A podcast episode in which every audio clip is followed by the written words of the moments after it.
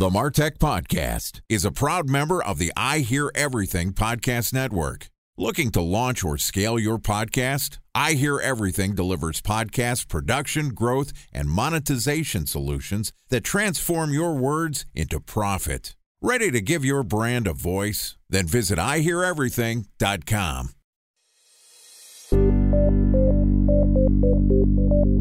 From advertising to software as a service to data. Across all of our programs and clients, we've seen a fifty-five to sixty-five percent open rate. Getting brands authentically integrated into content performs better than T V advertising. Typical lifespan of an article is about twenty-four to thirty-six hours. If we're reaching out to the right person with the right message and a clear call to action, then it's just a matter of timing. Welcome to the MarTech Podcast, an I Hear Everything production. In this podcast, you'll hear the stories of world-class marketers that use technology to drive business results and achieve career success. We'll unearth the real-world experiences of some of the brightest minds in the marketing and technology space so you can learn the tools, tips, and tricks they've learned along the way. Now here's the host of the MarTech Podcast, Benjamin Shapiro. Welcome to the MarTech Podcast. I'm your host, Benjamin Shapiro, and today we're going to discuss the phenomenal rise of ChatGPT and artificial intelligence. Joining us is Iain S. Thomas, who is a best-selling creator and author of numerous books, including his most recent work, The I Wrote This for You, an experimental pioneering prose and photography project. Iain is also the creative director at Virtue, which is powered by Vice Media, and he's specifically focused on web three, metaverse, and all things related to marketing the Coca-Cola brand. Yesterday, Iain and I talked about how ChatGPT is revolutionizing culture, and today we're going to continue the conversation talking about ethical questions posed by artificial intelligence. All right, here's the second part of my conversation with Iain S. Thomas, the author of What Makes Us Human. Iain, welcome back to the MarTech Podcast. Thank you for having me. Excited to have you back on the show. You know, we had a great conversation yesterday about the uses of artificial intelligence and technology, and not just its impact on business, but its impact on culture broadly. There's going to be a tremendous amount of change. People might be talking to authors that don't even live anymore. You can ask questions to artificial intelligence and get answers on almost anything from almost anyone, and that not only means a business impact, but it also means a big cultural impact. I want to talk a little bit about the ethics of artificial intelligence. This is a tough conversation to have because I don't think anybody has the answers, but you've been researching this topic for multiple years. If computers can learn and can automate processes and potentially replace people in business, and then there's huge cultural impacts as well, how should the people that are the proprietors and the trainers of that technology make sure that we're doing good, not harm, with the technology wave that is not going to be stopped? I think the thing that I keep coming back to is involving as many people in the conversation as possible so that it is an informed conversation with multiple points of view. If you look at the specifically artistic illustrative community, that community is reacting to what's happened with image generation quite vitrally. And I know that OpenAI specifically has a program focused on artist outreach where they literally go and find artists across the world and go, hey, this is what we're doing. How can we make this tool useful for you? How can we involve you? And that's positive. And I think that the only way that we get to a usable solution to this is by involving everyone. If you look at the rise of something in music, like sampling and scratching specifically gave birth to the rise of hip hop, which is obviously one of the most profound cultural forces that's existed over the past fifty years. In fact, this year is the fifty year anniversary of the birth of hip hop. A I is like a cultural turntable. It can take what already exists and connect it and remix it in all these different profound ways, which is great. It's going to give people incredibly beautiful new ways to express themselves. But like with sampling, we have rules and regulations, ways in which people receive revenue for their creative output that's used by other people. We don't have that yet for A I. I'm not sure if we should have it. Maybe we should be having the conversation around it at a legislative level. The challenge, of course, is that the legal system tends to lag a long time behind these kinds of developments. So getting people involved, I think that's the first step. And I think that's kind of done almost to a large degree with something like ChatGPT, where now everyone over the next year is going to be speaking about this. I'm going to put you on the spot here. Sure. Iain, congratulations. I, as the host, producer, and founder of the MarTech Podcast, wave my magic wand, and I deem you to be the czar of artificial intelligence, and you were responsible for setting up the primary rules and regulations to make sure that artificial intelligence is used ethically. What's the first thing that goes through your head of what you need to do in your new job? Well, the first thing I would do is work out what I would call a master prompt for the artificial intelligence systems that I would be um, working with. A set of language which describe to the A I what ethics look like, create abundance for the people around you, do not hurt people, protect people's interests as far as possible, whatever that paragraph of text that kind of benefited humanity the most. And I actually am working on something like that almost as a creative project somewhere in the background. The second thing I would do in this magic land where, thank you for your magic wand, I, I appreciate the freedom to, to do that. No, it's your role. You're the czar now. Go ahead. Sure. I would look at things like taxing artificial intelligence, where a lot of the research, a lot of the development, a lot of the creation of these tools comes out of universities, comes out of public institutions. Obviously, there's a lot of private work as well, but these technologies are going to create incredible abundance. And I don't think we want to live in a society where this abundance flows to a select few and everyone else is effectively subject to some kind of serfdom. So I think we need to look at a way in which these incredible developments benefit society broadly, and we move on to whatever the next stage of society looks like. This feels like crazy talk. I understand that. No, I actually think it's really interesting where your head went. Look, this is a thought exercise. And your head went to, hey, first thing we need to do is train the artificial intelligence on what ethics is, so the artificial intelligence works within the boundaries of what we already consider to be ethical behavior. Logical. I have some questions about what's the definition of ethics, and thou shalt not do any harm seems great, but people are going to use artificial intelligence to do harm. And you could talk about governments of using artificial intelligence to protect their country, I'm sure, in the same way that we've used social media, in a sense, for warfare as well, or propaganda, maybe not warfare.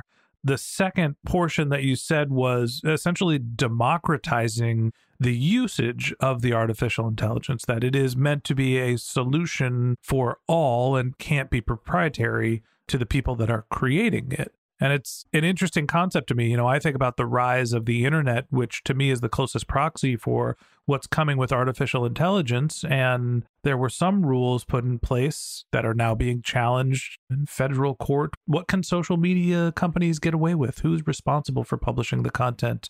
But it wasn't like everybody immediately had access to the internet because it existed. You had to be able to pay your forty-nine dollars Comcast fee to be able to get, you know, you got to buy your iPhone. It's not completely democratized. How do you think about keeping people incented to work on and innovate when it comes to the development of artificial intelligence while also keeping that access free and open? I think the cost of access to artificial intelligence approaches zero very quickly. Once you've actually trained the different models, which is expensive, the actual cost of running those models is relatively minuscule. For OpenAI, I give them a few cents every time I run a thousand different tokens. I don't even know what it is. I, I, I barely even register it on my credit card. If you were running some kind of a copywriting startup or some kind of chat-focused startup that used their A P I significantly, you would be looking at a significant bill, but nothing that would break the bank. So a lot of that work has been done. I mean, look, it is an age-old question. How do you look at something like capitalism and socialism, and how capitalism is obviously incredible for incentivizing people and to create incredible things? And I'm a big fan of capitalism. But I also think that we're, we should brace ourselves for moving on to whatever the next phase of society looks like. The five-day work week is a relatively recent invention in terms of how we function.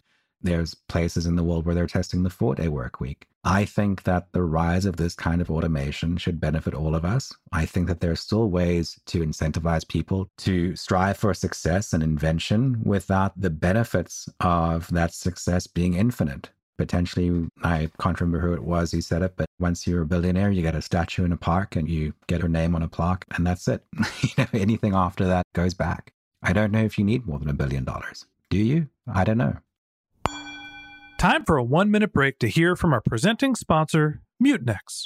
In nineteen nineteen, John Wanamaker said, half the money I spend on advertising is wasted. I just don't know which half. Well, the advertising landscape has changed since then. And instead of reaching your audience on two channels, you're probably reaching them on twenty. Turns out John didn't know how easy he had it. But that doesn't mean that you should give up on striving towards marketing effectiveness.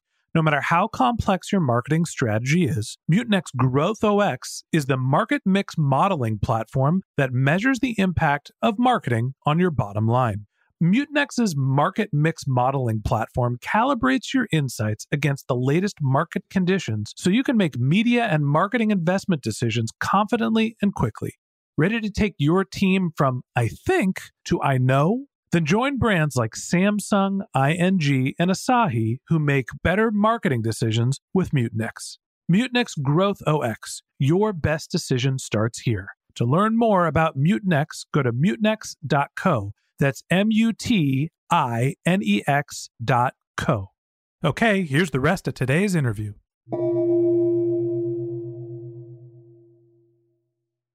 A special thanks to our presenting sponsor, Mutinex. Ready to take your team from I think to I know? Then join brands like Samsung, I N G, and Asahi who make better marketing decisions with Mutinex. Mutinex Growth O X, the marketing mix modeling platform that makes measuring R O I fast, easy, and cost-effective. Request a demo at mutinex dot co. That's M U T I N E X dot co.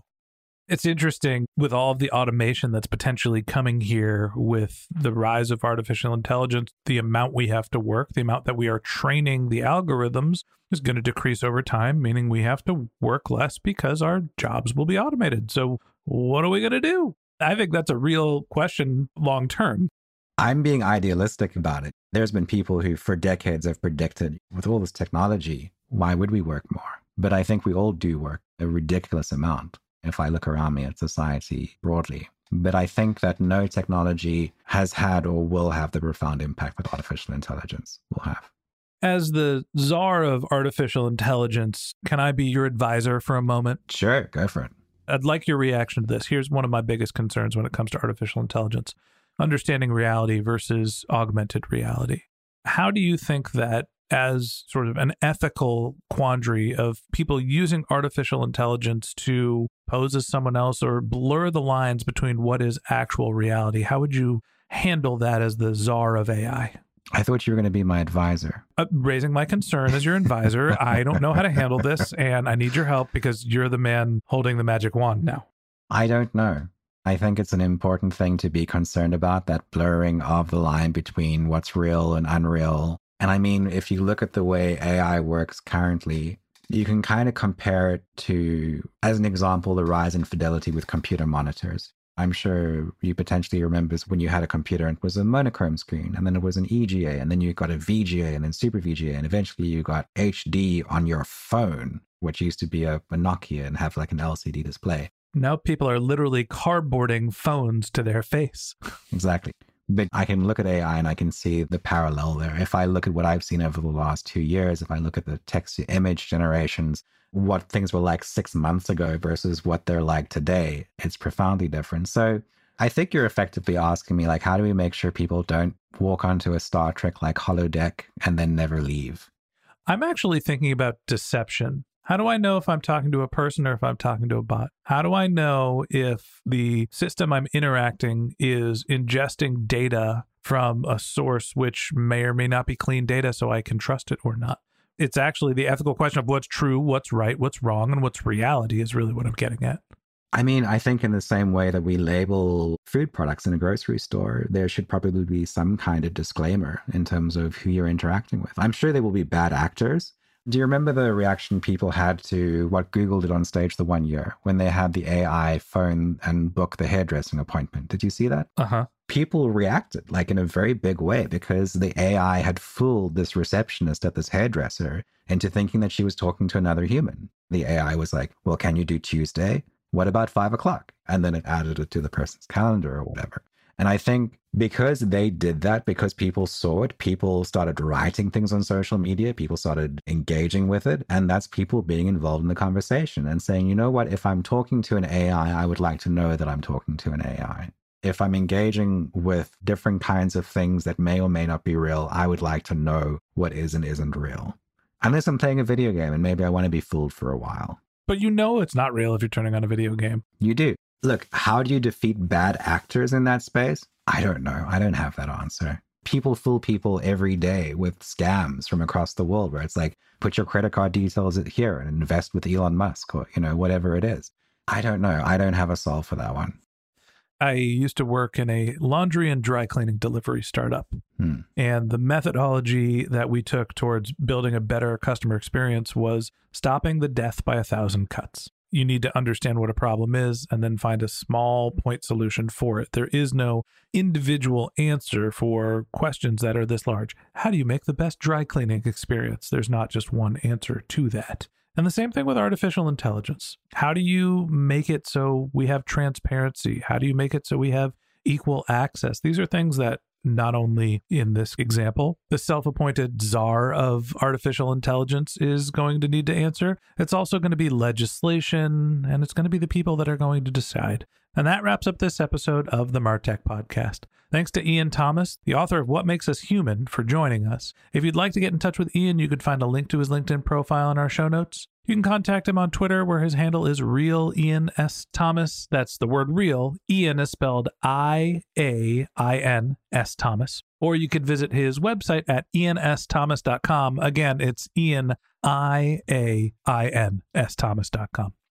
Just one more link in our show notes I'd like to tell you about. If you didn't have a chance to take notes while you were listening to this podcast, head over to martech pod dot com, where we have summaries of all of our episodes and contact information for our guests. You can also subscribe to our weekly newsletter, and you can even send us your topic suggestions or your marketing questions, which we'll answer live on our show. Of course, you can always reach out on social media. Our handle is MarTechPod, M A R T E C H P O D, on LinkedIn, Twitter, Instagram, and Facebook. Or you can contact me directly. My handle is benjshap, B E N J S H A P. And if you haven't subscribed yet and you want a daily stream of marketing and technology knowledge in your podcast feed, we're going to publish an episode every day this year. So hit the subscribe button in your podcast app, and we'll be back in your feed tomorrow morning. All right, that's it for today. But until next time, my advice is to just focus on keeping your customers happy.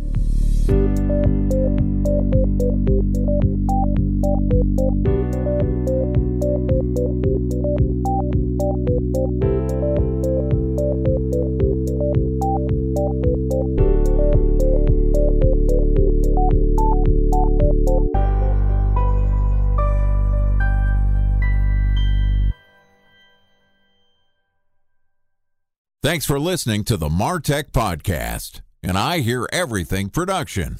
Looking to launch or scale a podcast like this one for your brand? Then visit i hear everything dot com.